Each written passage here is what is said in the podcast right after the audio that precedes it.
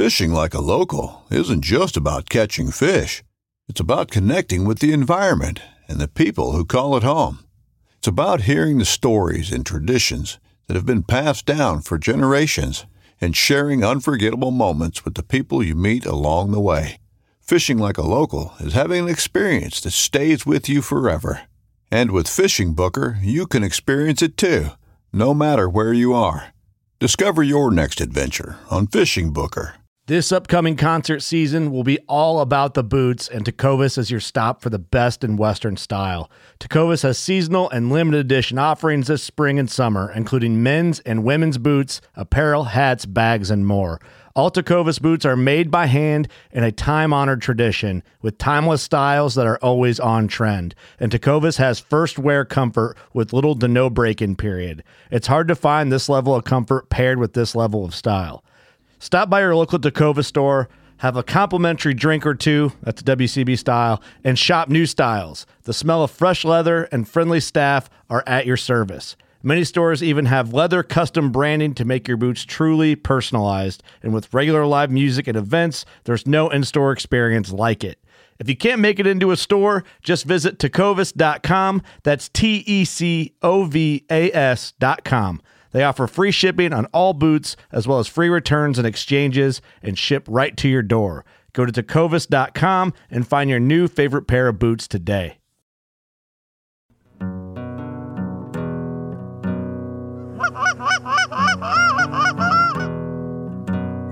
Oh, here we go, boys.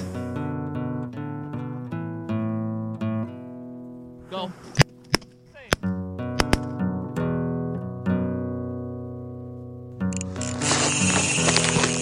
I love that sound. This is a good one.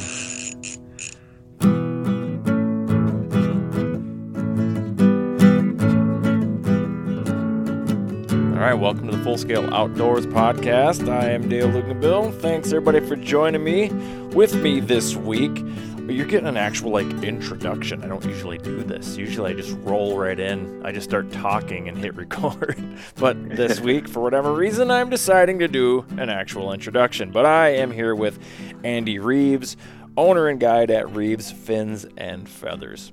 So I uh, I noticed you via uh, via the social medias doing some layout boat hunting on Mille Lacs, which is something I had toyed around with the idea, then thought like, oh my god, the amount of equipment I would need is ridiculous, and never have done it before. I was like, this would just be a complete and utter shit show.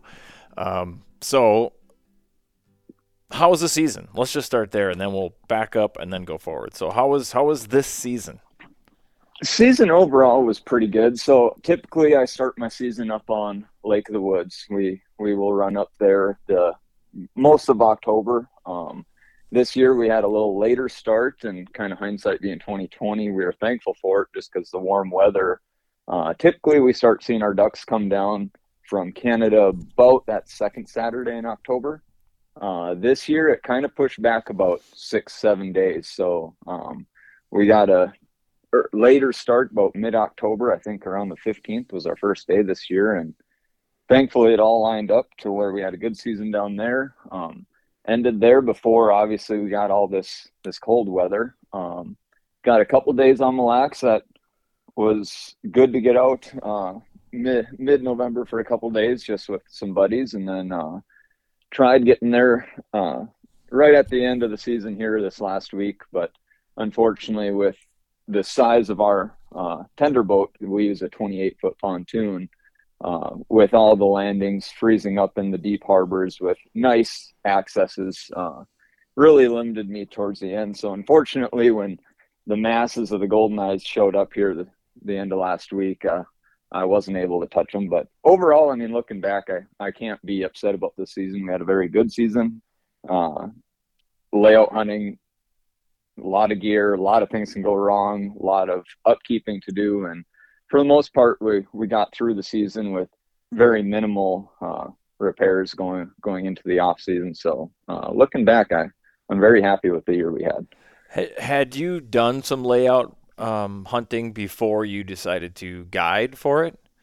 Yeah, so the way this all kind of got started is I'm partnered with a very good buddy of mine, Forrest Huset. He's a big muskie guy up on Lake of the Woods. He's absolutely bonkers for muskie. Um, and he had a cabin up there, and that's kind of how this started. Is we would go up trolling for muskie in late October, and there were just tons of ducks around. And I looked at him like, dude, we got a duck hunt up here. So the next year, we kind of decided, well, we'll we'll duck hunt in the morning and then transition to an afternoon of muskie fishing. And we hunted from shore for I think two years it was, and we would kill ducks, but it wasn't fantastic. I mean, all the ducks we were really seeing were two, three hundred yards off the shore. And the biggest thing that bothered me was our drake to hen ratio hunting from shore. I mean, it's 10 to 15 hens to our one drake. So anytime we did finally see a drake come into the spread, I mean, we were giggling like little schoolgirls trying to just specifically kill that one. Um, but yeah, during that second year, I had I got obviously from I guide all over the country. Um, connections kind of all over. Um, I've hunted all over, so I kind of reached out to people before I dabbled into the layouts about exactly what I was full on getting into. And after kind of having a conversation with a few people there, I felt comfortable bringing it here. And so I told my buddy Forrest, I was like, look, I'm going to buy a layout boat. And he kind of looks at me. He's like, I don't know what you're talking about. Like, well, what do you mean layout boat? And so I is- described, yeah. So I described the concept to him and he's just kind of looking at me like, what? And Lake the Woods is a big lake. So not many people really think, oh, hey, I want to go sit out in the middle out there to shoot ducks out of these little boats. So he was apprehensive about it. I dove right in on it. I bought the first boat, brought it up there that next year, and we took it out. And I think it only took us like an hour and 10 minutes to just work through four guys to get a four man limit of Drake Buffleheads. And after that, it was like, kind of looked at each other, we're like, you know, this is kind of a game changer here. Um, the, the way the ducks wanted to work that open water spread versus the shoreline spread was just so much better. Um, you drew you drew in a lot more uh, birds per flock. Uh, shoreline, you're looking, you know, singles, doubles, the, the smaller groups. Whereas as soon as we got into the open water, I mean, we're talking anything from your still your little, little groups, your singles, your doubles. But I mean, we've had 40 birds sitting into the decoys in front of uh, our layout boats before. so it's it, it's just kind of a it, the way the birds were, it just drove me nuts. So I had to go to them, and yeah, ever since that first hunt, we just we have not looked back, and it's been full steam ever since. How do you go about picking your spot? Like, do you, go out and like, um, you know, scout? You see a big raft, you know, and you're like, okay, we're gonna set up there, or do you Yeah. pick off? Like, do you keep the roost? You know, almost more like goose hunting. It's like, okay, they've been roosting here in this spot. I don't want to blow them out of their roost, so I'm just gonna hunt off like I don't know, 300 yards or something, like, and get them as they move around, or you just set up right on them. So with with divers, you you kind of got to take a different lane than what you do with your honkers and your your puddle ducks. Um, and it depends on the lake too. Uh, the way I scout Lake of the Woods is way different than I scout the shallow marsh lake just south of uh, where I'm from, which is Roseau, and then vice versa on to that as well. Mille Lacs is scouted different than those two lakes because the birds act different on each body of water. Um, one important, I think, thing to note, and uh, the way I break it down is you have just like your divers and your puddle ducks. Within those divers, you have a subcategory of your open water divers and what I call your marshy divers. And those birds will act completely different depending on the lakes that they're in and the depth that they're in. Now, the the cool thing about Mille Lacs is, especially along that north and that western side, you get a lot more of that shallow water, and that is what really draws in that wide variety of divers to Mille Lacs throughout the year. Is you have that combination of you still have your deeper water with some structure out there for them to feed on, but then you also have the shallow, kind of sandy, muddy bottom mixed with your more to your like cattails, bulrushes, more where you're going to find bugs and other kind of food sources for your marshy divers, as I call them. And that by marshy divers, what I consider those would be more your redheads, your canvasback, and your ringneck. Your open water divers, I consider them to be your bluebill, your bufflehead, and your goldeneye. Um, the marshy divers tend to be a little more social from what I've noticed. Um, your open water divers outside your bufflehead, those are the ones that are a lot more picky about which they're going to. But the way it works on Lake the Woods, what I look for is where are they wanting to feed? Where the way Lake the Woods works is typically, at least in the northwest angle where we're located, they do have a roost. And it's kind of weird. Each year's a little different. But for the last, up until this year, last four years, the birds outside the bufflehead have fed right where they're roosting. Hmm. So they don't leave outside of if they're just cruising around through the day. So for four years, we had to head down to the roost and essentially just hunt that. Now, the bufflehead that were, or bluebill that were using it as a roost would get up and they'd fly another 12 miles into the middle of the lake. So they're just going off and doing their own Jesus. freaking thing. And uh, uh, I'm convinced that bluebill are, as far as Lake the Woods goes, the toughest bird for us to to decoy and kill. Um, uh, I, I don't really know if it's a badge of honor or not, but we've probably killed three more sea ducks than we have bluebill over the last five years. Wow. And you're getting um, some what? Wow, white wing um, scoters. So white wings are the only scoter I haven't had out there yet. I've oh, really? I thought I saw some two years ago, which surprises people because a lot of the ones you see shot throughout Minnesota are the white wings but we have actually mostly have shot surf scoters. Hmm. And then we have had one juvenile uh, longtail uh, was killed up there as well. But the surf kind of seems to be the the scoter of choice. But I'm waiting for a white wing to come down and mess up so we can get the trifecta done for us. That would be pretty sweet. I wonder what the longtails. They must maybe they're just maybe they're coming from like Hudson Bay or something. They're just not going that far west. I wonder because I know the Great Lakes gets them.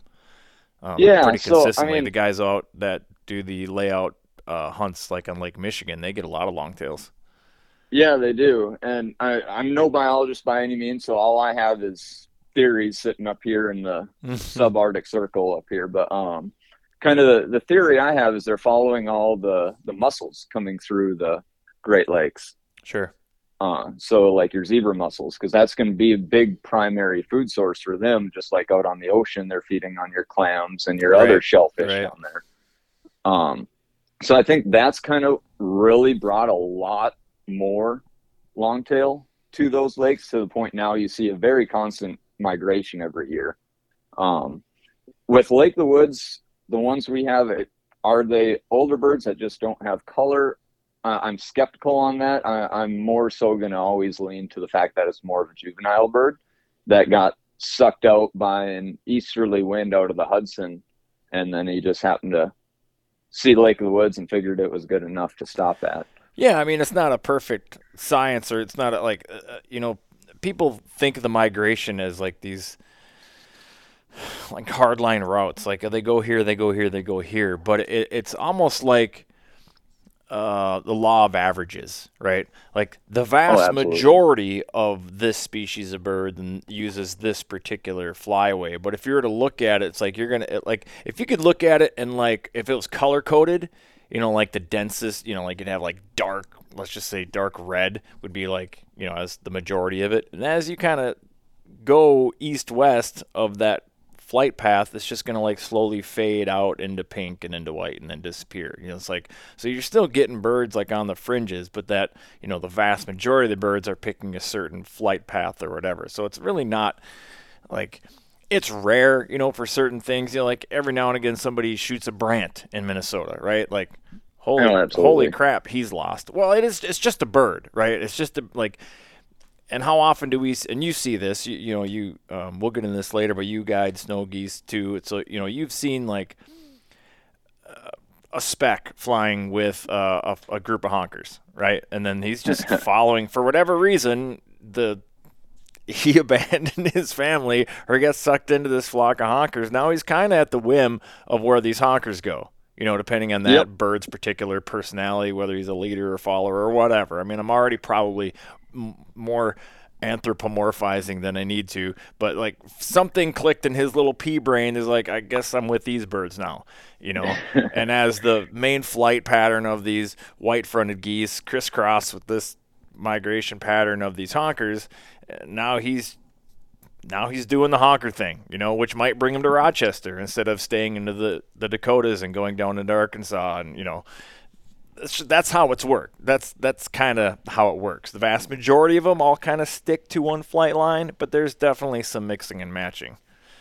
Oh, absolutely. And with the divers too, and at least your sea ducks, more or less focusing back to the the old squaw, um, their migration, they're not a they are a north to south migration, but their primary migration is actually more east to westerly. So your sea ducks are actually all nesting inland. So Right. like, Yep. if you go to the west coast, for example, um, I just learned this. Oh gosh, probably only three years ago. Uh, I had clients with me in the spring for snow geese out from Montana, big fly fishermen, and we got talking about ducks and whatnot. And they're like, "Yeah, believe it or not, when we're fly fishing, there'll be signs posted around the river. If the biologists have seen a harlequin in the area, they'll put up signs saying if you ever see any, to report them because they'll nest as far inward as Montana." Hmm. And then they'll fly back out to the coasts of Washington and Oregon come fall when they get their flight feathers. Yeah, you So, know, you your know, the- your buffleheads are all nesting up there in the um, boreal forests of, of Canada, just sprinkled out through all. You know, if you look at a, a topo map of Canada, and it's nothing but just blue dots, like Yep. everywhere. That's where they're nesting. Um, now I do know that we that I'm not talking to you, Siri. God, I hate when my watch does that. I don't know if you heard that or not, but it's like, what are you I talking did. about? Um, they're always listening. Um, the there is a like the very southern part of a bufflehead's breeding zone is northwestern Minnesota. There's a lake up there somewhere that has a um, nesting colony of buffleheads. Yep. Read that in Minnesota Naturalist magazine years ago. Many, many moons ago. I was like, really? That was pretty interesting. Yeah. Uh, and I mean, it, it shows in our harvest. I mean, on Lake of the Woods, if we could hunt into early November, and that's the tough part about being in the angle is we have a lot of shallow water up there. So that's why we kind of put a hard stop around Halloween weekend. We'll typically get out of there. I mean, we've been froze out by October 23rd before. Wow. So we we kind of run a fine line with that. Um, a lot of times, like this year, we pulled out and we could have realistically probably been up there another two and a half weeks. But as soon as the two marinas on mainland freeze, if they freeze up too thick, you know, now you're having to bu- break ice on a whole different kind of situation when you're trying to get to the landing versus from the landing. Oh, yeah, it's access becomes the problem, and there's open water out there, but getting to and from it is an issue. Exactly. And every year I got buddies up there that, that they'll hold off until I actually leave. They won't duck hunt when I'm up there and then they'll wait till they have to break ice because that's when our bluebill will really come down is when the the ice is really coming into mainland around the marinas and uh, whatnot. And it's just the local guys basically at that point, and it's usually one or two of them still trying to get out. So But uh, I'm just a little bit to the east. I just recently moved up here to the Orr, so I'm by Okay. Pelican Lake. And as of um, Split froze up last weekend, Monday. It capped over, um, and even though it was below freezing, I think that Friday before, but it was really windy, and so Sunday it calmed Yep. down. Sunday morning had the edge was a little bit iced over, and then Sunday night into Monday it it capped off. But I was hunting we had was it a Monday off? No, we had a, a Tuesday off for um, I don't remember what to do. Oh, there was uh, something up here on the the res. There was a, a funeral, so they all the offices were closed.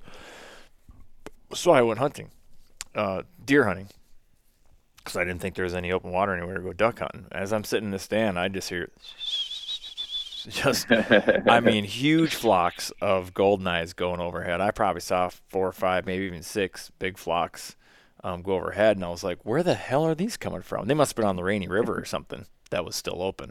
It's the only thing I could think Oh, of. I'm sure. I mean, it, if there's any open water anywhere, I mean, uh, those golden eyes, I mean, just like the bluebill, they'll wait till they get basically absolutely pushed out by the ice before they have to go. Yeah, Um, they, they hate they hate leaving. It seems like they, they just Exactly. Last year was the first December and January. I haven't been south for the last four years, and uh, I took advantage and I went out ice fishing a couple times. And there was one day right around Christmas time, we went out there, and after we drilled our holes, I was throwing some stuff in the fish house, and I kind of looked to my right, and I'm looking at this bird flying about 150 yards away from us, and I had to rub my eyes again because here's this duck flying. And it's like Christmas time, and we're out here ice fishing well, pressure ridge had opened up, and there's a little hole, and this the last bluebill, I'm pretty sure, in northwest Oh, wow. Minnesota, found it, and it, he wasn't probably there long. It opened, it closed up that night on them, but I couldn't believe my eyes on what I was seeing. I mean, we hadn't had a duck up in this part of the state for probably a month and a half at that point. So you're seeing bluebills are more like weather migrator versus like I feel like ringers and redheads are calendar migrators. They seem like middle of October they seem to roll no matter what. I I think so. I, I especially on Lake of the Woods, it just seems like when that ice starts to form, you, you can about bet that if you can get out to big water, you're going to find massive flocks of of bluebill. I will say It, this. it doesn't. there was a few years back. Um, I don't remember what year it was, but it was a warm fall.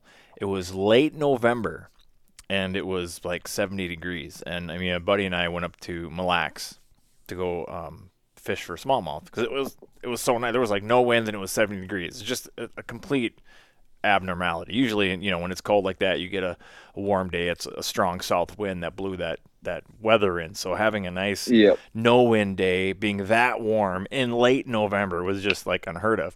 But so we're fishing and the fishing is okay. We decide we got a wild hair up our ass for like we we're fishing in like the Garrison side, so like the north northwest side. We said, oh, let's run all Yep. the way to the freaking Isle side. So we're tearing off across the lake, and we went through the biggest flock of divers I've ever personally seen with my own two eyes. I mean, it was it was massive. Like the lake just got up, and the, I got. I think he still has the video somewhere. It was unreal. Like it was sky darkening amount of birds. Like, and that's like the. This was before layout boat hunting was uh, legal in the state. So, but we had that idea then. We're like, holy crap! If you had layout boat, like you could do some damage out here.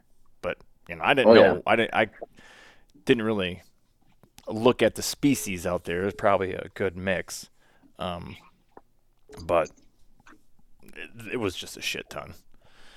It was it was incredible. Like I said, that was I late. mean- that was late November though, and there was no ice. Obviously, at seventy degrees. Yep. And that's what draws me to those divers. I mean, especially out on like Mille Lacs, the way I pretty much scout that is uh, the the birds there don't seem to really have a spot that I have noticed that they'll really pick and always go and roost at. But you can about figure that if you find them feeding in one area, that you can hunt them there. But what I usually like to do, so when I first get up there every year, is just I have that first day where I can boat around the lake and see what I'm seeing for birds. If you know if that Isle side has better numbers, I'll go down there. If the Garrison side has more numbers, I'll kind of go up there. But basically, what I'm doing is I'm just looking where they're feeding. Um, if it's something where I'm seeing a lot of birds, say that first day, and we're like, you know what, let's just set up and hunt. All I'm going to do is find where raft is set up, bust them up, sit right on where they're feeding, and eventually they'll they'll Trickle- filter it Trickle back, back, in. in. Yeah. Nice. Yeah, these ones were probably I don't know, maybe two, three miles northwest of uh, what's that big rock island that juts out of the middle of nowhere down by Isle? Uh, is that Father Hennepin? No, or maybe it is. I don't remember. Anyways, they were seemingly in the middle of nowhere. I mean, I think they were over like 30 feet of water. Yep, and I mean that's why. So all the lines I run, uh, I run doctory lines, uh, which is just a a thick tarred line. Um, they just very rarely will they tangle. Um, you have to knot them up pretty good and pull on the wrong ends pretty tight to get them to the point where you can't get that knot out. Um, but what I do is so when you buy them, you'll buy like a 90 foot line or 140 foot line, and they'll have about 10, 15 extra feet on them so you can connect an anchor right to them. Mm-hmm. And what I'll do is I use the full extent of my line. So I'll use that extra feet that they give me. And then I just use a simple paracord attached to an anchor. So I can hunt anything from, I mean, shoot, if I'm out on Lake Michigan and the old squaw are, you know, 80 feet, I, I'll get up or, you know, I'll get out to 80 feet and I'll, I'll have lines that can get down to that depth. Whereas uh, Lake of the Woods Mille Lacs, we're kind of looking more so in between that 18 to the six foot range is where the ducks will normally hang out to feed. Mm-hmm. Um, so usually I just keep a 25, 30 foot paracord and then I have knots tied in it so I can adjust uh, accordingly. Oh, sure, that makes sense. And then how, like, having that tender boat, and you're just an- anchoring those layout boats, I assume. Yep. So uh, And on the those heads of the layout, Oh, go ahead. Sorry. On the heads of the layout boats, they do have uh, two D rings uh, attached underneath. So what we use is just a, your standard ski harness, and then you just attach the the anchor to there. And the, the hardest part is lining the boats up when it's dark and, and trying to get them exactly right so one guy isn't further ahead of the others. And are they swinging around? Is it a one single anchor rope, or do you got to anchor the front and back to keep you from swinging? You know, like if you if I anchor my boat to fishing, there's going to be a, some swing. You know, there's going to be some swing. Yep. So these, if you do have a wind with you, and it doesn't even have to mean much. What we usually like is anything that at no less than eight. Uh, if if I can get an eight to like a twelve mile an hour like wind, that that's kind of my sweet zone because chop is going to be very minimal typically for where we're going to hunt because we're going to look for more or less the calmer water so that way we don't have splash getting up into the boat.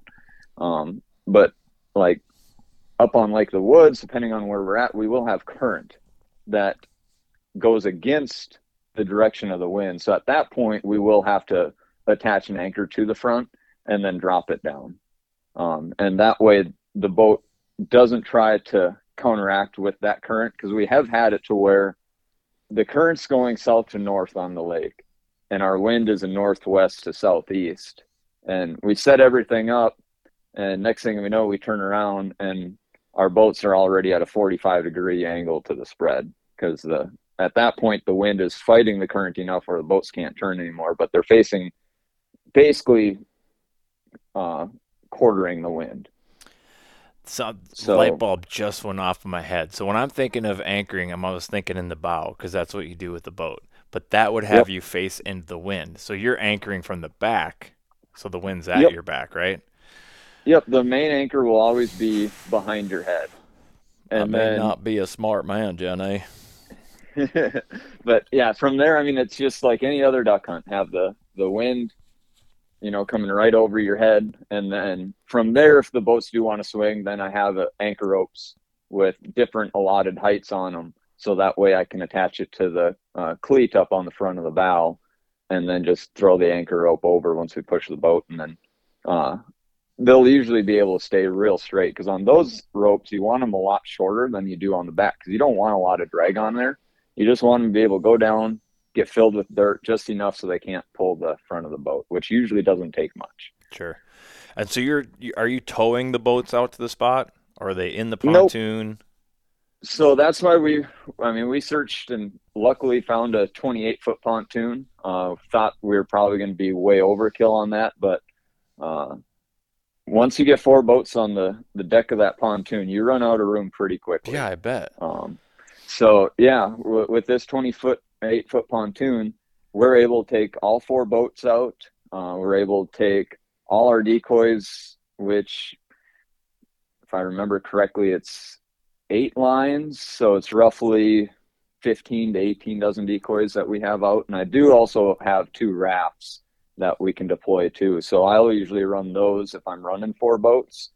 And I run them just in front of the uh, middle boats off of the uh, cleat, so I'm actually not even having an anchor rope on those. And then what I like about that is it just kind of helps break up the middle two boats for the birds not to pick up as easy. Mm. Do you um does that seem to be an issue? Like um you know, it, it's kind of the I don't really totally buy this, but I mean, I've caught myself saying it a couple times. I hear it all the time. Like divers are stupid, you know, almost like do you still kind of need to stay hidden and still. I mean, maybe not as Oh. much as puddle ducks per se, but Oh, absolutely. I mean, I would say probably as far as staying still, even more so. Um, the biggest thing I always have to emphasize to guys is the headrests in there are not for your shoulders. you you got to get your head down on get in there. there. I know. sure. Yep, I, I know it's way down there, and it's a little uncomfortable being that low in the water. But there's a reason that headrest is that low, and that's where you want to sit. Um, we, we we get plenty of guys that they just they're not comfortable with it, so they still sit up. When we don't have a lot of issues with birds flaring, but we definitely do get birds that after they're around the layouts for a little bit, if you are sitting up even slightly, they're they're still going to act like they're going to come in, but they're going to peel off about 30, 40 yards before that line and then just skirt just outside of shooting range on the edge of the decoy lines. Now I got how getting into those things. How how sporty is that? Honestly, it's very safe. Is it? Um, I sold a hunt. Uh, this would have been two summers ago. I had a guy at the angle that told me that I want to do this, but tho- there's no way those boats are safe. So what I ended up doing with this guy, and we run uh, Waterfowl Works uh, layout boats, which is made by Tony Homer over in Piqua, Ohio. And I told him, I'm like, look, I'll, I'll prove to you how safe these boats are. So I pulled the plug on the boat and I pushed it out. So I was probably in about three, three and a half feet of water. And as I'm standing in the cockpit, it's filling up with water. And I waited till that water stopped. And then I started doing jumping jacks and everything I could in that boat to try to get it to sink further or to flip. And I couldn't do it. And after that guy saw me do that, he felt safe enough to Hmm. book a hunt that day. Well, that's So, pretty I good mean, ringing endorsement. Yeah, so I mean, as far as safety, I mean, I don't trust any other boat more than I trust these boats. Um, I always tell people, and that's why we use the pontoon, so that way it's a smaller step to get down in it compared to like a deep V boat. You're gonna have a much bigger step down. So we'll have the guys get right on the edge of our pontoon.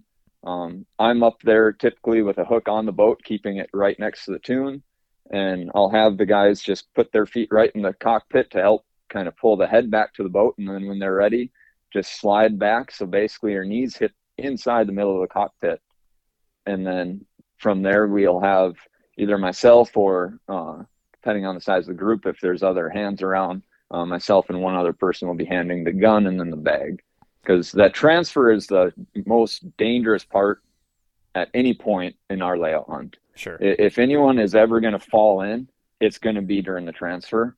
So we want to do everything in our power to make sure that's as safe as we can, and that's why we don't let anyone go into the layout boats with anything in their hand. We always hand it to them. Yeah, that makes sense. Are you in a? Are, are is there somebody in a, a layout boat with the group calling shots, or are they just kind of on their own? You're watching from the tender boat. So they are on their own, and that that's kind of when my job gets to be a little bit stressful, um, just because of our sublimits, especially. Yeah, bird ID early at that point. with Yeesh. that it, yeah, uh, with that one bluebill limit. Thankfully, that bluebill limit turns over while we're on Lake of Woods before the bluebills come down.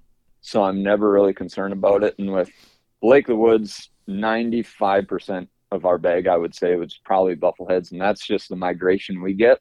Um, very bufflehead heavy on our side of the lake. Uh, you go to other parts of the Lake of the Woods, and just because it's a diverse lake, you'll find all the other divers. It's just that they're a lot more isolated on where they're at, and you'll have to drive a lot farther to them, Sure. if that makes sense. Yeah, no, it makes sense. You get uh, much for ringers up there?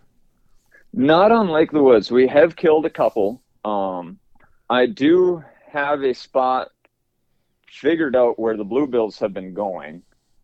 The only problem is from where they're roosting, it's already a 12 mile drive across the lake. And they're going to add another 12 and a half miles. Oh my gosh. so How bad the- do you want to shoot bluebills? and that's that's just it. Now the the spot that they're going is so remote, very very very few people will ever get there in a season, if any. Um, it's a very shallow part of the lake. It's got a lot of marshiness to it, and there it it resembles a part of the lake closer to the south side that does get hunted. Where I know guys that I mean, they'll. Sh- two years ago, I had a guy he absolutely couldn't believe the number of canvasback, the golden eye, the redhead, uh, ringnecks, bufflehead. Everything was kind of in this area. So, being that this is kind of a the twin sister to that, it's kind of what I call fantasy land. Is Hmm. I want to get to it. yeah. Um, we have plans in place to get to it. it. So we're hoping this next year, now that Canada is fully open, uh, knock on wood, and heaven forbid that they never close again. Um, but we're hoping it's going to be a lot more manageable to where it, it's going to be a spot where I'll have to actually load up the pontoon at, every morning and drive through Canada just with the decoys around while my partner takes them in uh, his 21 foot uh, fiberglass Lund GL around the lake. So the clients won't need to go into Canada, but you will. Exactly. And, Gotcha. and the, the, the reason for that is just so we're not on the phone for two hours calling into Canada that morning trying to get through with our firearms. Sure. So we'll keep the clients, the ducks, everything that day in Minnesota water. It's just I will take the the road around the lake. So instead of a two two and a half hour pontoon ride, it's you know probably going to take me about an hour and fifteen minutes total. But it with the weather doesn't allow for a nice ride on the pontoon, it, it's just going to be a lot better option for us. So we're we're looking forward to hopefully trying that for the first time this this coming year. And so are you done on Mille Lacs as of now? Yes. Yep. Because Uh, that season's open for another week, isn't it? In the central Yep. zone? Yeah. Yep. And the the big thing about that is I did have two days scheduled. Um, they they were northwest winds, ten to fifteen mile an hour. Um, when I was there, the last two shore access landings that could go directly to open water, the one was so built up of ice and snow from other hunters that there's just no way I was going to back my truck safely down it. Sure. Uh, the one I did try to get down into, thank God there was a boulder where it was because uh, I actually broke my uh, back tail light, oh, and that shit. boulder was the only thing that stopped me because at that point my whole the boat was sucking my truck into the lake at this point. Oh, And oh, so shit. yeah, you can about imagine a helpless feeling of just going back down the landing into the lake Oh, man. and thankfully I stopped and there was a little bit of salt left from whoever had brought some so I threw it under my tires and I was able to peel out of there but a- after that it just was one of those things where if it was going to be calm those next two days I would have absolutely taken those guys out of the south side but I'm not going to be able to put layout boats or even I, I wouldn't feel comfortable taking people in that pontoon with how wet of a ride it could be with a 10 mile an hour wind going into those waves Yeah. uh, I, I just wasn't going to take the chance that someone was going to be wet, especially when we're talking real field temps of single digits or yeah. sub-zero temps. So now you're you're headed to where? I am going to Kansas this uh, coming Saturday. I, I will be down just outside of Emporia. Any uh, layout hunting, or are you switching? Nope. So uh, I I work for myself through the duration of my Minnesota season. So I'm a fishing guide up on Lake of the Woods, and I roll that right into the layout boats because it's kind of a nice way to extend our season about another month. Um, but so when I go down south for for ducks now in Kansas, I'll be working for another outfitter, and then I'll get done there and jump on with a outfitter I've been working for the last four years for spring snow geese, and I'll meet meet up with the guys out uh, in Northeast Arkansas to start that ten week season. And who are you? Who? What outfitter is that? So the snow goose is Top Gun Guide Service. Okay. Uh, the the outfitter I'm with in Kansas is Tornado Alley. Very cool. I like I like your style, just guiding off right through the season. So then after spring, you chase the spring snows all the way back up. Do you go into Canada with Top Gun? I do not. Uh, Top Gun does carry up through Saskatchewan. Right. Uh, he he has hunts starting in the fall from Saskatchewan and Devil's Lake, and then he'll take uh, kind of right now is his mid-season break, we'll call it, and then jump right into snow geese. Um, but no, so North Dakota to guide there, you have to uh, to qualify to be able to take the test and to get licensed for your guide license. You have to have three years hunting experience in North Dakota, and you can realistically do it in two years if you buy the right licenses. Um, but then you have to go and take a test in Bismarck, and they only give it one or two times a year. Uh, usually one for sure, sometimes two, depending on interest and kind of what the state is feeling on that. Um, so I've always just ended once uh, our outfitter uh, leaves South Dakota for North Dakota. We what I call from my construction days a skeleton crew is what we'll send up there. yeah, well, it's just kind of the the bare knuckle guys that the guys that go up there. I mean, they're setting the fields. Uh, you got one or two guys scouting for the guys hunting. Otherwise, I mean, everyone's got a job uh, every day, all day long, uh, come North Dakota and Canada. But uh, I usually take because by the time we get out of South Dakota, we're talking April first to the fifteenth. Yep. So it gives me about a month to come home, month and a half, and get ready for the the summer season. So Yeah. it's kind of a nice little break. I've been doing that with uh, um, Premier Flight for South Dakota. Um, I did do the um, Arkansas, Missouri thing one sum or one season. Did the whole did the whole works. Um, just fit my schedule. I was able to do it. Um, that was great. It was a terrible. I definitely for it, recommend. yeah, I, I recommend you know experience in every state. Uh, any place you'll have your really good hunts or your really bad hunts, especially snow geese. I mean, it's a it's a whole different ball game come spring, and we're far enough now behind this uh, bad hatch from uh, what was it 2018? I think is the year the bad hatch was when about less than one percent of the mhm. hatchlings survived. So we're we're still kind of dealing with a hangover from that, but you're starting to see That was Uh, probably you're- the year I did the the full migration. It was tough. It was like probably it, like double digits were hard to get. Like nobody was Yes. nobody was smashing. I don't I, I I don't know if anybody shot a hundred birds that year. I mean, I'm sure somebody did, but it was that was like extremely rare. It was Yeah. a tough, tough season.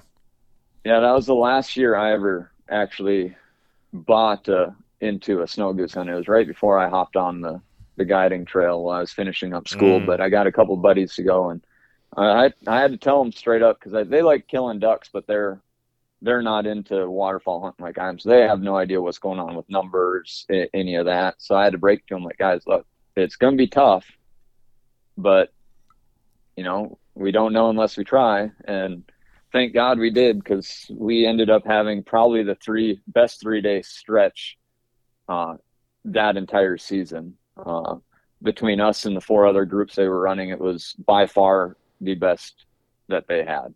Uh, every group averaged 20 to 30 some birds. And that was, you know, Nothing one wrong- of those years where that. no, and that was a year if you killed 10, you better be tickled pink because Yeah. you're not shooting the young ones. Man, I'll tell you, as a guide, that was that season was like that was the toughest, and the toughest part was just managing client expectations. You know, because everybody's watching YouTube videos and they're seeing these giant rainouts from years past. You know, and they're just Yep. thinking, "Oh my God!" They buy cases of ammo, and you're like, "You only really needed two boxes, and honestly, probably one um, this season." You know, it's like. Ugh, that was that was tough. Like seeing the letdown and there, you know. But but I'm but that's kind of how I guide. You know, I'm not gonna blow smoke up your ass. You know, I'm gonna Yep. I'm gonna shoot straight. You know, I'm gonna tell you what we're up against.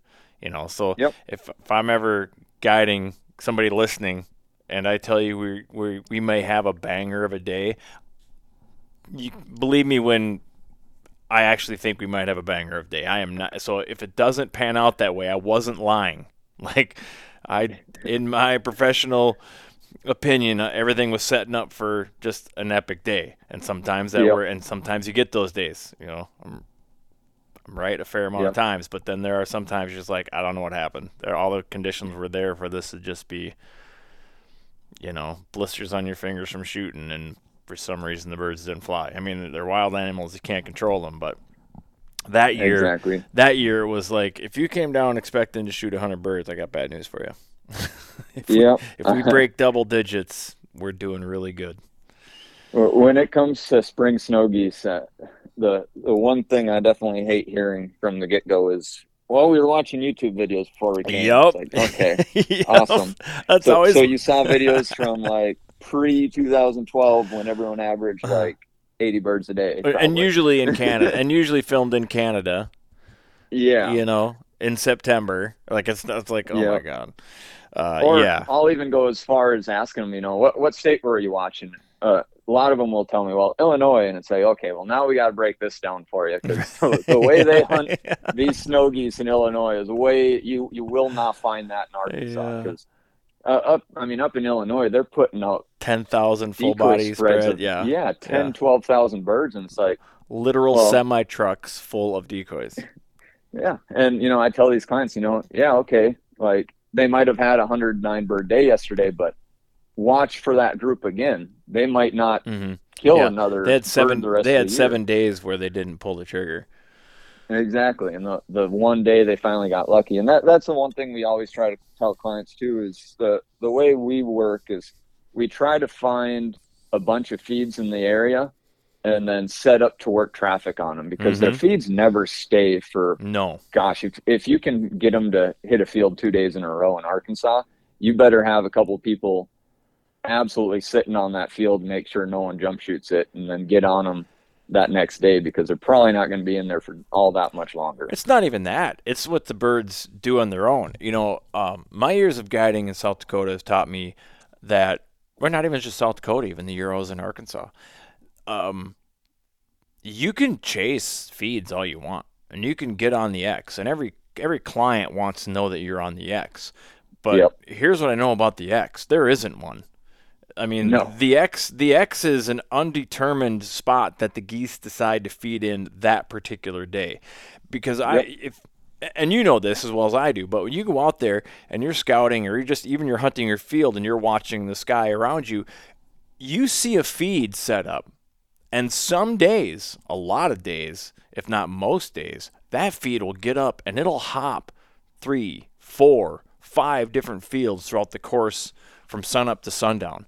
So depending on when you were driving by scouting and you're like, oh my God, and you're you go and you get permission, you're like, yep, we're, tell your buddies we're on the feed, this is gonna be great, blah blah blah, and you tear out of there and you go back or you know you leave that spot what you don't know is that an hour after you left the geese left. Not only did they bounce fields they bounced three fields and they're five miles north of where you think you're going to the x and you're not. Those geese are just Yep. not there anymore. So chasing feeds you know um man in the spring i think you have to change your strategies dependent upon the weather. You know if you get one of those like kind of stale weather patterns where you don't you know maybe it's a strong north wind or something where you don't expect a bunch of, of actual migration or a push then then it might help you to kind of get close to where birds are actually feeding. But on a migration day just you just need to be in a a field. Those birds Exactly. again y- you could have found a monster feed the day before and that wind switches and they decide to move that X doesn't mean dog shit anymore because those Yep. geese got up and left. And they're they're headed to North Dakota, and the Oh, geese exactly. you're hoping to shoot haven't got to your state yet. They're leaving Missouri Yep. this morning, so it's it's that's all stuff you got to try to communicate with with clients, and you know it's kind of a hard thing, but it, it is man, it's a ton of fun when it works. But I think like what you do, like you know, getting into a um, a traffic area is something I had in my mind back before I started guiding. Was in a perfect world for me, I would find three feeds, I would triangulate that feed, and then I would try to find a field in the middle of that triangle that had the Yep. best cover that would hide us the best, or the best you know best vil- best visibility for decoys plus best hide for us, and then that's where I would want to set up. Hundred percent. And I mean, look, just through my years hunting snow geese, I can say the best example I ever had of birds jumping fields. And I actually finally got to explain it to clients, and then they visually got to see it. So we were sitting up, we were just outside of Mountain City, and Mountain City is a whole different animal. Because when Yeah, the is. birds load up in Mountain City, I mean, man, that's tough. If, if you're that first field, that that first flock, when they lift off that refuge and they go to that one, you better get ready and you better get more shells because the whole freaking refuge is. It's like they know where those birds that flew off 30 minutes before went, Right. and they're going to follow that scent through the air. But so this group I had, we were hunting on this hill. The refuge was probably 15 miles behind us, and you can see. So there's so many birds out there that when they get up on that refuge, they lift up to go two, three miles high, and when they get so thick, you can see them from even 15 miles away. And I watched the the mass of them lift, and over time, they weren't flying north, south, or away from us, but they kept getting closer. And I told them, I'm like, okay, guys, I think the masses are going to come back here. And right before we broke for lunch that morning, we probably had about 100 to 150K set up in a field probably an eighth of the size of ours right across the fence line. And Oh. they worked that field front to back six times in an hour and a half and then got up and went back to, to loaf. And then I told them, I'm like, okay, well, since they picked that one, I was like, I'm really excited for tonight. I was like, let's get in here early. Let, let's just be patient. And, you know, it, it could turn on like a freaking waterfall or it might just be a trickle. And sure enough, that night when, when the birds came back over and that mob came over to us, just with our spread there, the birds that fed across earlier that day sucked over to us thinking that we are starting another feed right there. And I mean, it was just, you know, you, sh- you sat up to shoot and you couldn't even go get birds because you shot. If you had a cripple, you just had to deal with it, lay Yeah. back down, load back up, and do it all over again. Load I mean, up, cover up. Those are the best. Exactly. I mean, it was just constantly having bird and uh, or flock after flock come in, and after that that night when we finally got done, they kind of looked at me and they're like, "Man, when you're talking about how they feed, we really didn't believe you, but then we got to see it." Right. And it's like that that alone just changed their whole perspective of, of snow goose hunting and the way it, it is because you get a lot of guys too that i've noticed come down and they're thinking you can hunt these things like honkers and it's a Mhm. whole different ball game Oh my god. Yeah, that that reminds me of these the clients I had in in Missouri around Mound City. And this was we were at leading edge. It's just how the the weather worked, you know. At this point we should have been in. I think this was this was this last spring. We should have been already in South Dakota, but we had that late spring. And so we Yep. pushed everything back, changed, you know, hunters that were willing to go down to Missouri, you know, had a book with us. We did that, rescheduled a bunch of people. It was a nightmare. Then went back. I was down in Missouri, and uh, we set up on, and we were one of the first fields coming up. You know, you come up that big hill, you know, Yep. out of Mound City, and we're one of the first fields right there. And the one day we saw, I mean, I don't know what we had over us traffic wise, but they're almost all adult birds, right? Just Yeah. maddening. And we had to have seen close to a million. I mean, the entire refuge, I'm pretty sure almost all of them flew over our spread. It was just unbelievable. But I think we only shot like two birds. Um, you know, and I'm trying to tell them, like, man, these adults, they've seen everything. And the one client, the one, there was one bad seed kind of in the group. And uh, he, of course, he was the one with the mouth, right? And he was just Mhm. like, "Well, where are we hunting tomorrow? It ain't gonna be here." And I was just like, "You think you're gonna do better somewhere else? Do you have any idea what you just witnessed? Like, you just saw a million birds, dude, fly right Yeah. over the decoys. Where, where, where do you think is gonna be better?" And I know in his mind, it's like he's thinking the the pot of gold at the end of the rainbow, but Like we Yeah. just, there is no pot of gold at the end of the rainbow. There's no guarantee I could get you on that field that they fed in today. There's no guarantee they're coming back, and likely they're not. Like, Exactly. Especially at Mountain City. I mean, yeah, you were under those so many birds. That's all I can do is put you under birds. Yep. After and those that- frontline birds, I mean, they'll they'll pick a different field between morning and afternoon. They'll they know the game. They know not to ever hit the same spot twice. And I I think uh, those birds just like and I don't know how this works, but I feel like if they see some of them leading birds, I think if they see other birds in a field, they go to a different field.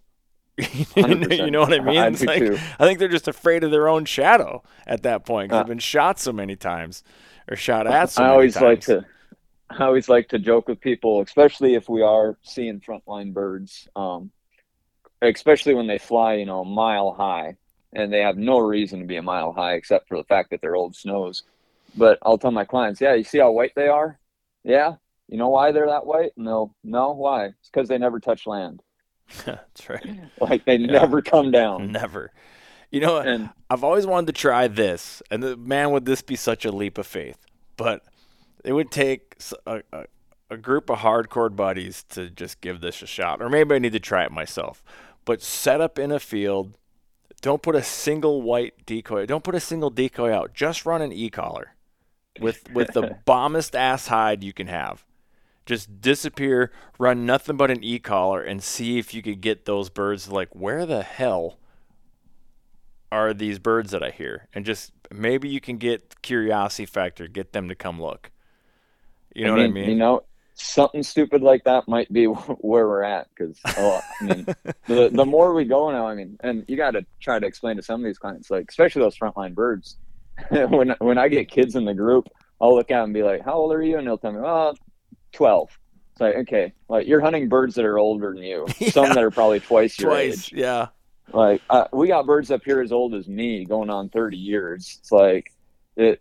They know the game better than you and I because they're getting shot, except for like m- probably a couple months of the year, maybe Yeah. a couple weeks. Three- three I mean, months. as far as as far as snow goose goes, if you want, uh, you can take the train to the Arctic and shoot them up into like midsummer. Mm-hmm.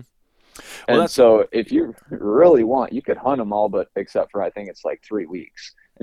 Yeah, I always tell I always tell my clients I'm like, just what you said. And the other thing is like there isn't a snow goose alive that was not hatched out under the spring conservation order. So every snow Yep. goose alive uh, has only known an existence where they get hunted the moment they leave the nesting grounds till early summer, till you know, till they make that jump from the um, ag lands, the Canadian, you know, the northernmost ag land line, and then you got that tree Yep. line, and then they make that big jump over the boreal forest to the Arctic. Like that's and yeah, the, and other than some subsistence hunters up there, they're not being hunted at that point. So they they No. basically get 3 months off. So for 9 months straight, the moment they shake eggshell off their head, they are hunted. It, it doesn't take you too long getting shot at too many times to kind of figure that out. I mean, for me, it wouldn't, but I'd also be that first greenhead opening day that comes down below the flock and just gets my ass creamed. Well, I mean that's the thing. When you finally get one of these bands and someone reports it and it's you know it's a 16 year old snow goose, you're like, holy shit, that is a true trophy right there. The chances Yeah. of that bird actually dying by gunfire at that point, pretty amazing. Yeah, Because that I mean, so thing has seen every spread possible. And, and I think that's the hardest part for me being a guide is obvious. So I have my own goals as far as what I want for mounts and whatnot. And seeing these clients get these trophy snows, trophy white belly blues, trophy Rosses, it's like, man, that'd look really good on my wall, but can't ever take it. Well, thankfully, the last two years, Arkansas has had a cold snap come down through that has brought those very frontline birds down to the north side of Arkansas and I was able to cash in one day just because we had to go check a spread, and it was in the literally mi- middle of the blizzard. And sitting on the edge of our decoys, what on the other side of the levee from me was a ten pack, and I stepped out, loaded a shotgun. Guy in the pickup behind me stepped out, loaded a shotgun. We dropped all ten of them right there, and it's like I looked down, I'm like, all right, I got my white belly blue. You can pick whatever white goose you want. I'll pick whatever white one you, don't. But the, the, this is a bird I'm not going to let go because I'm probably not going to ever kill one this old again. right. Yeah, that's kind of the hard part too. You know, the white belly blues; those are great, beautiful birds. Our, our standard blue is a, a, beautiful bird, and it's always like, how do you determine what what a wall worthy snow goose is? Just a straight up, everyday, white head to toe snow goose. You know, I know a lot of people yeah. want the big rusted up head. You know, it gives them a little bit of character. Um, but it really comes down to the hunt. You know, how special of a hunt was it? You know, exactly. is this a, is this a once in a lifetime hunt? Were you? Is this something you saved for? Is this a kid's graduation present? Is this a birthday? You know, like something like that. You you get a bird that's just not, and it might just look like every other lesser snow that's ever flown. Um, but you get a bird like that, and he's not all shot up, and he's in good shape. You know, if it's a special occasion, I, I would argue, you know, put that thing on the wall. Oh, absolutely. I mean, it, at that point, especially in the spring, you know you're not dealing with pin feathers unless it's a mm-hmm. super super young bird. Um, but I mean, at that point, it's just whatever the individual at that point. I mean, if it's a trophy to you, by all means, throw it on your wall. Uh, mm-hmm. I, I, got plenty of clients that ask, "Well, do you want to take these birds?" It's like, dude, I live in a hotel. Like, no, I don't want. I'm, yeah, what no, am I going to with these birds? birds? Like, no. for, you take them. What you do from here on is right. Your choice. yeah. I don't need to know what you do with them. You can eat them, whatever, mount them. I don't care. But from there, you know, it's your bird. Do with it mm-hmm. as you please. Yeah. As long as obviously it's within the, the letter of the law, or if they're yeah, don't dump them in a ditch. Don't, yeah, whatever you do, don't dump them in a ditch. Yeah, and unfortunately in Arkansas, you do see a lot of that. Um, but I, mean, I, you know, for me, honestly, I haven't run into it too much. I'm not gonna say I haven't seen it, but haven't seen it too much. It's I, I, would say I see it more or less between Arkansas and South Dakota. It seems like more or less when you get around more of the jump shooting guys, it sure. seems that I've seen more of them. Um, it, it seems Missouri, I think because Mound City is so locked up, you still get your jump shooters. Um, you might even remember the WMA around Mound City over there called Nottoway. Um, I know a picture went viral two years ago that was quickly removed um, of guys that went into the roost and jump shot the roost. And uh, they filled up, oh gosh, I want to say it was six or seven truck beds. It was oh just shy of like 1,300 birds. Jesus Christ. and so, yeah, no, you know, well, if you have 14 guys, that's a lot of freaking birds. you know what? It's You're going to spend cleaning, three man. days cleaning cleaning birds. Oh man, that's so much. Oh my god. It, it'd be fun to do, but I mean, I've been on a decent sized jump before, and that was only probably 60 some birds. But that was even one of those things that after we got done with it, we all kind of looked at each other. We're like, "What did we just do?" Because now we got cripples out to 300 yards. We got to go mm-hmm. hunt down now. yeah, so it quickly becomes it quickly becomes a job. You know, the jump shooting oh, yeah. thing is like I feel like you do one really good successful jump and and and you're done. I mean, I can only speak for myself, and it's just like I'm okay. Did that? Mark that off the list of things I've done. There's just no. I don't care how many you get. I don't. I don't care what your body count is. There's there's just no comparison to a pile of birds on a jump shoot and a pile of birds on a decoy shoot.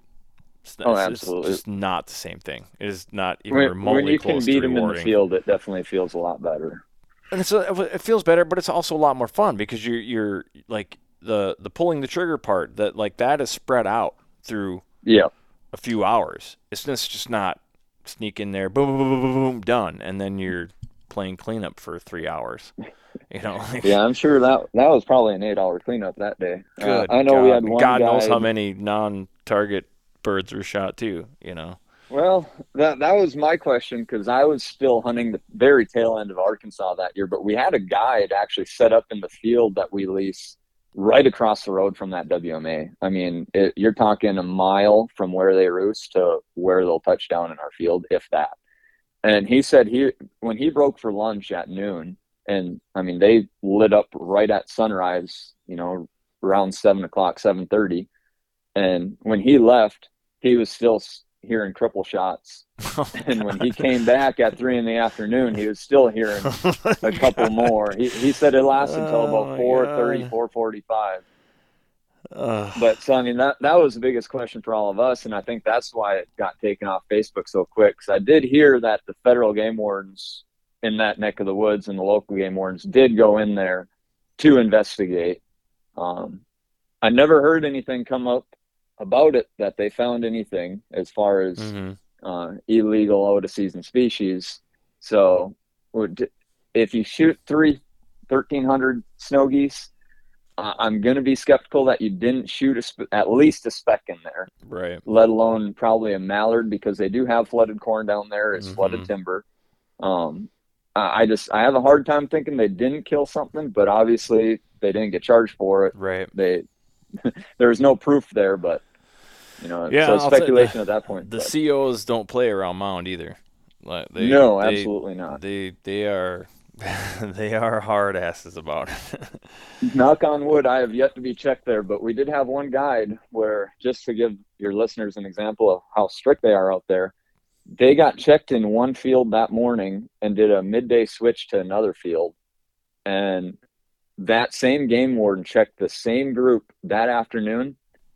And morning and afternoon, he went through every single box of shells in everyone's shell bag both times. that had to be a fed. Uh, I I thought so, but he said it it looked just like a normal state game warden. Hmm. So uh, thankfully, uh, at least on the road, the only game warden I ever dealt with was in South Dakota, and he didn't even come and check us. He pulled into the field because I just got back from lunch, and I asked him, "Oh, you want to drive out and check all the guys and this and that?" Because I mean, it's two thirty. Birds aren't going to be flying for another two hours, and it, he told me right then and there. He's like, "Man, I'd written 18 separate tickets to people for killing birds out of season because they're jump shooting. You guys are the first ones I've come across trying to kill them in decoys. I'm going to let y'all be because I'm just glad that someone's still trying to kill them the hard way. That's pretty So I was like, cool.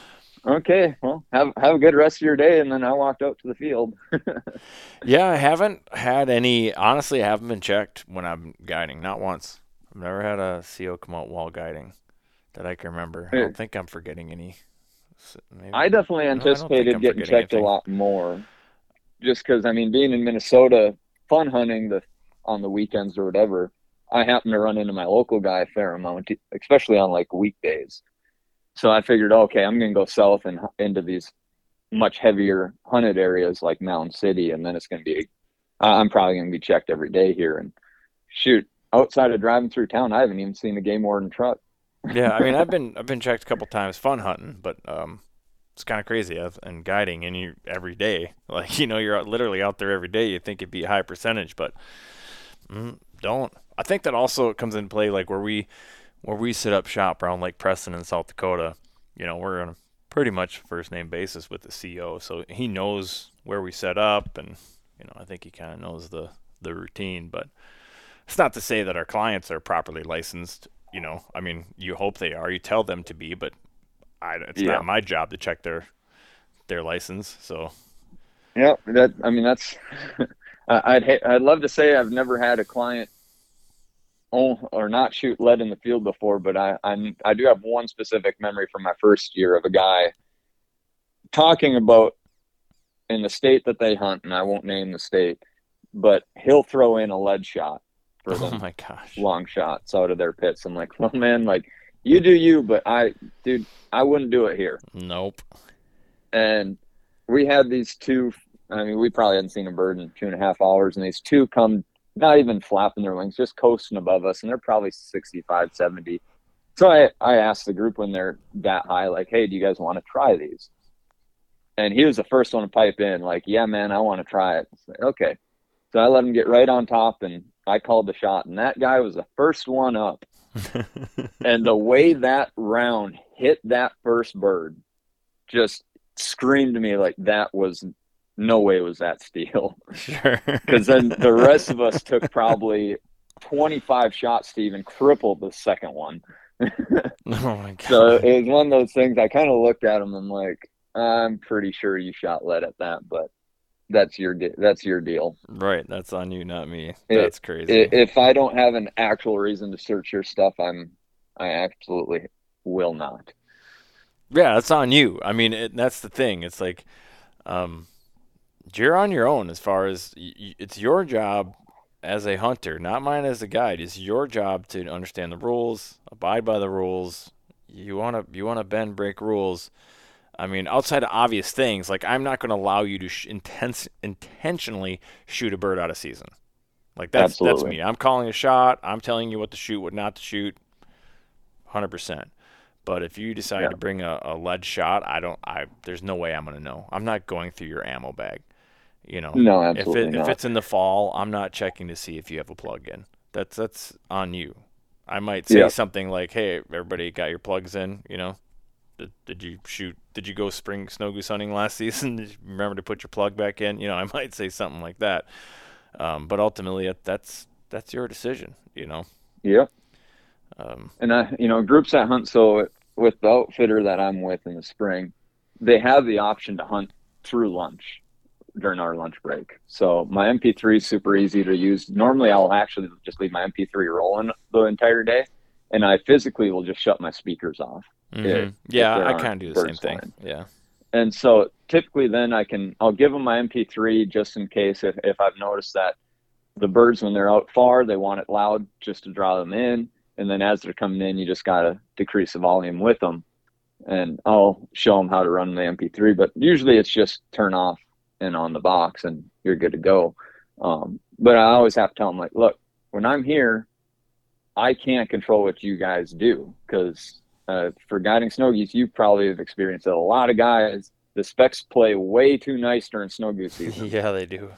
and they can be really tempting for a lot of people, especially when they get mixed in with snow geese. Because then it's easy if if I were to call the shot and there's a eight pack of uh, specs right in front of us and 40 blues and snows behind them, it it wouldn't be hard for an oopsie to happen and someone purposely picks out the spec. So I'll, I'll tell them right from the get go, look, if there's specs in front of the snows, we are not shooting until the specs pass. Like I'm not going to take the chance. Right. Then when I break for lunch, I tell them like, look, I can't control what you do, but if they're if you guys happen to shoot something that is not a snow, a Ross, or a blue, I can't tell you what to do with it because I can't tell you to just go wanton waste. But it cannot be in my spread. If I come back and there is a bird out of season in my spread, the hunt is over.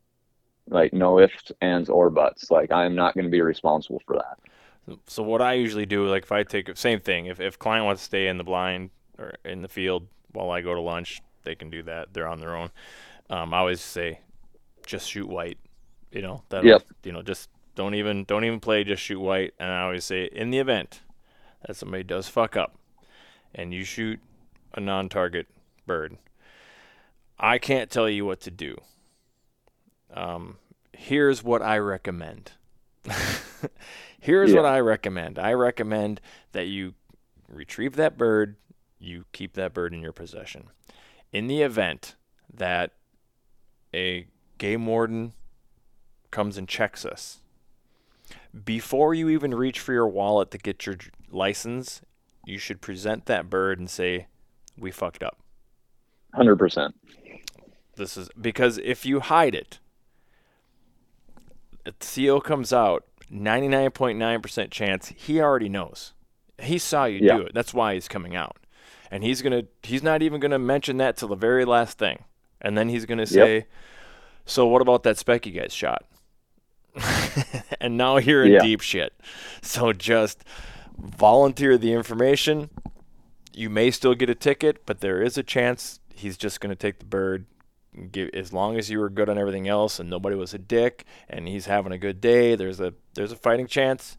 He may just take it, give you a tongue lashing, maybe a written warning, but you might get a ticket. Even even if Oh. he's nice, even if you're nice, you may still get a ticket, and uh, and you can't even be mad about it because you No. you broke the law. I mean, you did you didn't do your due diligence, so Yep. um, that is on you. Um, but know that he could do much worse than just give you a ticket. You could lose your gun. You could lose all of it. So That's yeah. I'm the same thing. I don't tell them what to do. I can only give them a recommendation. Whatever they want. Yep. That, at that point, it's their decision. You want to go mud stomp that thing in the swamp? I'm not going to tell you not to. I advise against it, but that's your decision. You want to take that chance? That's up to you. Because if you do do that, and the CO does see you do it, you're not getting any leniency. He's gonna throw. No. He's throwing the book at you, hundred percent. And then it's probably going to lead to searching more than Oh you know, yeah. Oh, probably Oh yeah. you're oh, going to yeah. want him to, just because he's going to think, okay, now if these guys are hiding a spec, now what else are they hiding? Did they shoot some ducks? Hundred percent. You know, He's I mean, gonna go can- through your entire truck. He's going through everything. He'll check every shell you got. He, yeah. You, yeah. Exactly. Your hunts. It doesn't take much to hide a duck, especially when you're out goose hunting. You know, typically you have a lot of bigger gear that you can stow things in. So I mean, they're going to do their due diligence Right. for sure. Right. As they should. You know, and, and Oh, you know, you hear a lot of people like, "Oh, careful! There's Mr. Green Jeans is out and about," and I'm always like, "Good." That means people are going to be hopefully following the letter of the law. I mean, that's Yep. that's good. This a, a a game warden is not a bad thing. Game warden is only a No. bad thing if you plan on doing bad things. exactly. if you're scared of the game warden, then you're probably doing something you shouldn't be doing out there. and you know they're just trying to protect the resource the resource that you love so much that that's why you're out here doing and spending thousands and thousands of dollars every year and pursuing you know Yeah. if there weren't for game wardens you wouldn't have much game because people we all know what would happen left unchecked Yeah. people are greedy and they would destroy the resource so um i like seeing them I- I've, ne- I've never been mad about seeing the, the CO. So that's that's my that's my stance on that. But so then once the snow goose season is, then you head back up to Lake of the Woods and start fishing. Yep. Then my gear turns towards walleye. I, I am a musky freak, just like my partner, not nearly as head over heels in or head over heels into it. Um, the the reason our business and our partnership works so well is, uh, you know, for especially our Lake of the Woods, the difference between Lake of the Woods and Mille Lacs is Lake of the Woods we offer a cast and blast package on top of it as well. So we will take people out walleye fishing or fishing for muskie if they want to do that, whether that's trolling or if we can get access to suckers uh, for Canada, we'll get live suckers and go jigging for them as well. Um, Can We you will have, use can you have light bait in Canada? I didn't think you could have live bait in Canada.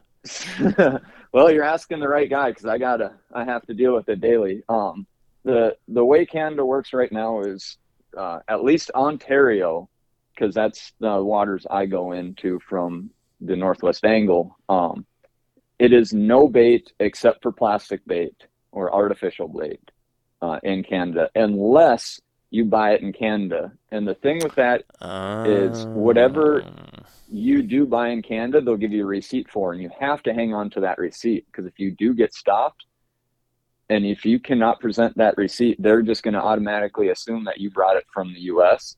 and now you're in an import violation. There you go. So now you're looking at different uh, sanctions that can happen. That it might just be a simple ticket, and it is strict enough and harsh enough to where they could tell you, "Okay, hop in our boat. We're towing you. Uh, your boat is now in our possession." Yeesh. Um, so it's not a game people want to play. I do know there were guys running bait up, but that's you know a risk that they're willing to take. Well, that Uh, goose right back to what we were saying with the snow goose things. Like, if you want to do it, that's on and you, in buddy. Canada, the the OPP, I mean, they do not have a good rap around the lake. They are going to be the ones that they're going to come down really, really hard on you. There's going to be no slack. That's Um, what I've heard. uh, I'd say they're ten times worse than the Minnesota State Troopers, Hmm. uh, easily. Um, thankfully, all my runs run-ins with them have been very good, very smooth. Um, I have been lucky enough to where I have a connection in Canada that uh, has caught bait in the past, but now has now uh, life become licensed so he can sell to local guides on the U.S. side for Canadian waters. Oh, Um, very nice. and he's he's very selective on who he lets by, and he's I would say he is harder on preserving the resource than the game wardens. well, that's Um, good. and I love it. Um, I've had clients that don't love it, but when I get bait from him, I play by his rules, and his rules and my rules really coincide well. Uh, we don't keep any fish over 18 inches.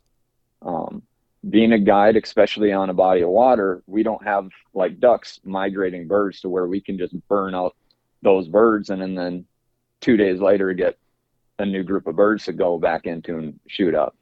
These fish, everything 18 inches and over for me is a breeding fish. So even though in Canada we can keep one over 18.1 inches, and that is in the future going to come down to around 17 inches, um, I will not keep a fish over that unless we're pulling spinners, we get it in a gill, or the fish just Sure. it Gut hook. cannot whatever. go. Right, right, right. And then I'll throw it in. But other than that, if it can go, it is 100% going back in.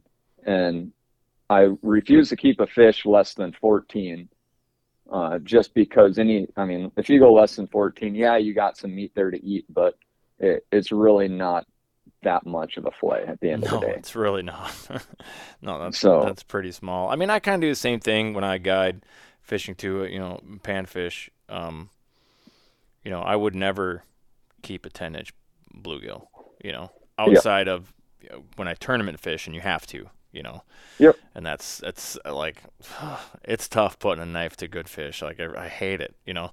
So for for me, a bluegill over nine inches is going back, and a crappie over I mean, I'd like to say 12, but I've kept a couple 12 and a half, so 13 for sure. But I'd, even 12, I'd like to throw those back because that's just a that's just a that's that's the next class fish, you know. And I know, Yep. and it's it's it's funny to me. It's not funny, but it's you know you see these posts where guys are like, oh man, look at this. You know, they show a bucket of just giant crappies. They're all 13, 14 inch crappies, and they're just so proud of themselves. And they're the same people that are going to bitch that there's just no big fish in this lake anymore when they're gone. Yeah. It's like, well, what did you expect was going to happen? Like, And uh, the biggest thing with Lake of the Woods that we're kind of dealing with is so we're dealing with two government agencies on the lake. Technically three if you count Manitoba, but they're so minuscule in it.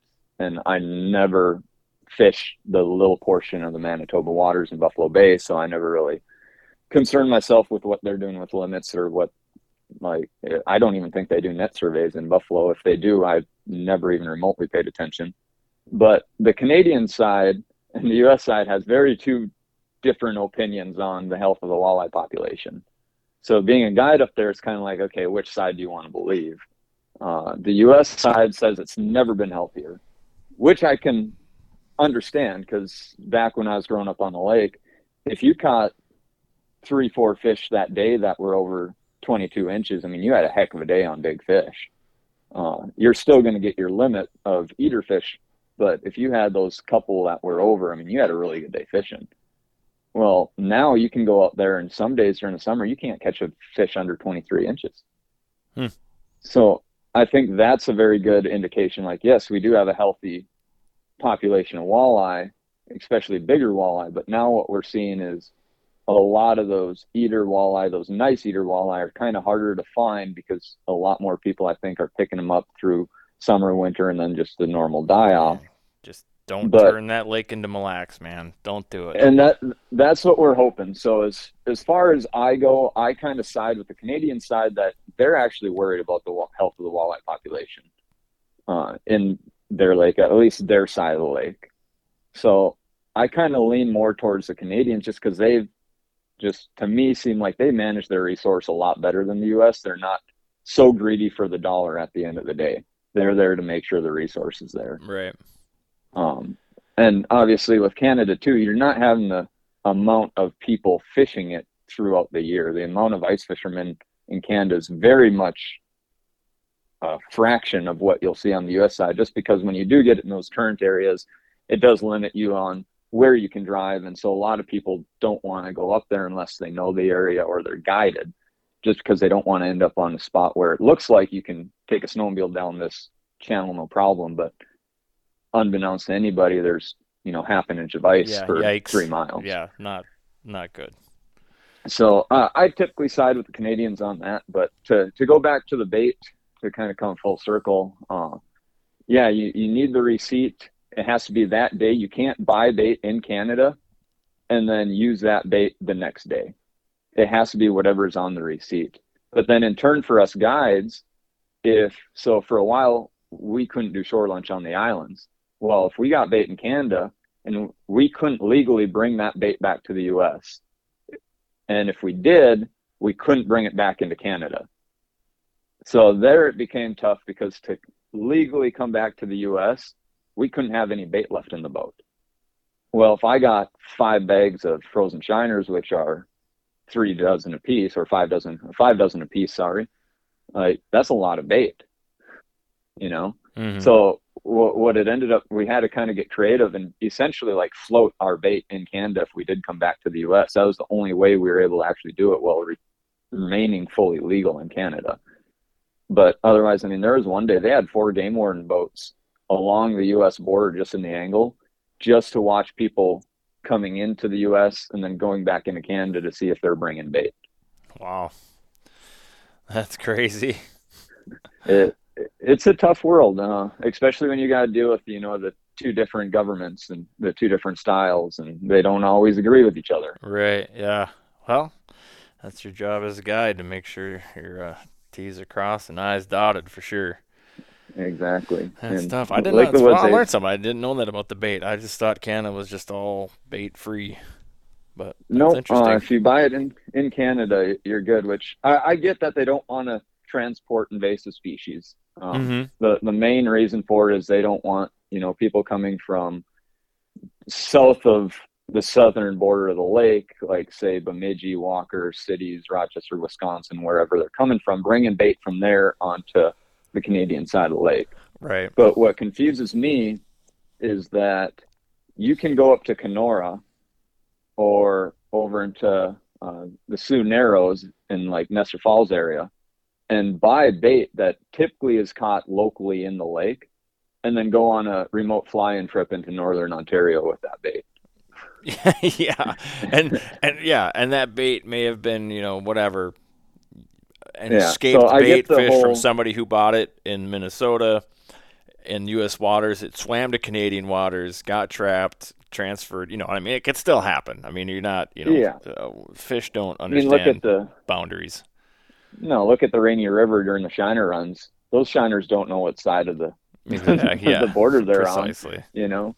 But if you net them on the sportsman side, you can't go 70 yards across the river Right. and start fishing with what you just caught 40 Right. feet from that spot. Yeah, that's crazy. So you ha- you can only use them the day you bought them. Yep. So what what if you have leftovers? What what do you do with them? So if they're shiners, it's the the way I kind of did it was you set them on your hook, you get it down there, and you you set the hook because the shiners will fall off. Oh. I mean, Okay. you you have to technically fish with the shiners. You can't just dump them overboard. Sure. that's another thing that really confused me was how can we fish with them but we can't dump them overboard because what they wanted us to do was if we got bait in canada they wanted us to call in report our entry and then with our reported entry we were then able to go on to land and they wanted us to go park next to shore go at least 30 or 50 feet in off of shore dig a hole bury our bait and then we could leave Oh my gosh. so yeah, it was it definitely an interesting game Hmm. uh, the last two years as far as the bait goes on the Canadian side. Well, at least you're up to speed on it. well, we kind of have to be because I mean the boat is my that, that is my office. I Right. can't afford to let my office go up into Canada and then I, I don't feel like oh going my up goodness. to Canadian auction to try to get my stuff back. Yeah, no shit. That would be terrible. that would be that would be not not good. Oh No. my gosh. All right, well, let everybody know where they can uh, find you for the different seasons. If they want to shoot ducks or if they want to catch walleyes, snow geese, Yeah, so- whatever. So starting, you know, Minnesota opener right in mid-May. Uh, we start the weekend before Ontario does, so it at least gives me a week in Minnesota waters of where I'll focus to Minnesota waters. Uh, once Canada opens up, I gear up into Canada. Just a lot more spots to fish, a lot more spots to get out of the weather, um, and just makes life a lot easier day to day. Um, I'm on Lake of the Woods up until the end of October through Halloween weekend. We start our layout boats uh, second week of October to mid October. Uh, we're there, like I said, to the end of Halloween.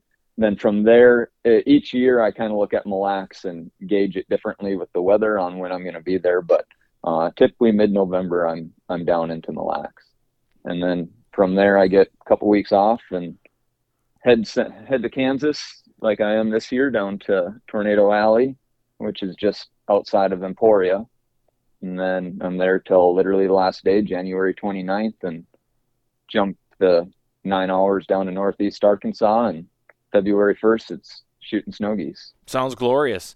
Have you ever thought about like not having the two weeks off and going down to like Lake Pepin? So I, I definitely have. Um, uh, I think at least in the near future, I'm just going to focus on Mille Lacs. Um, what what I need to do there to maybe just run the length of the guide season there. Um, I, I don't see myself at least in at this point guiding Lake Pepin.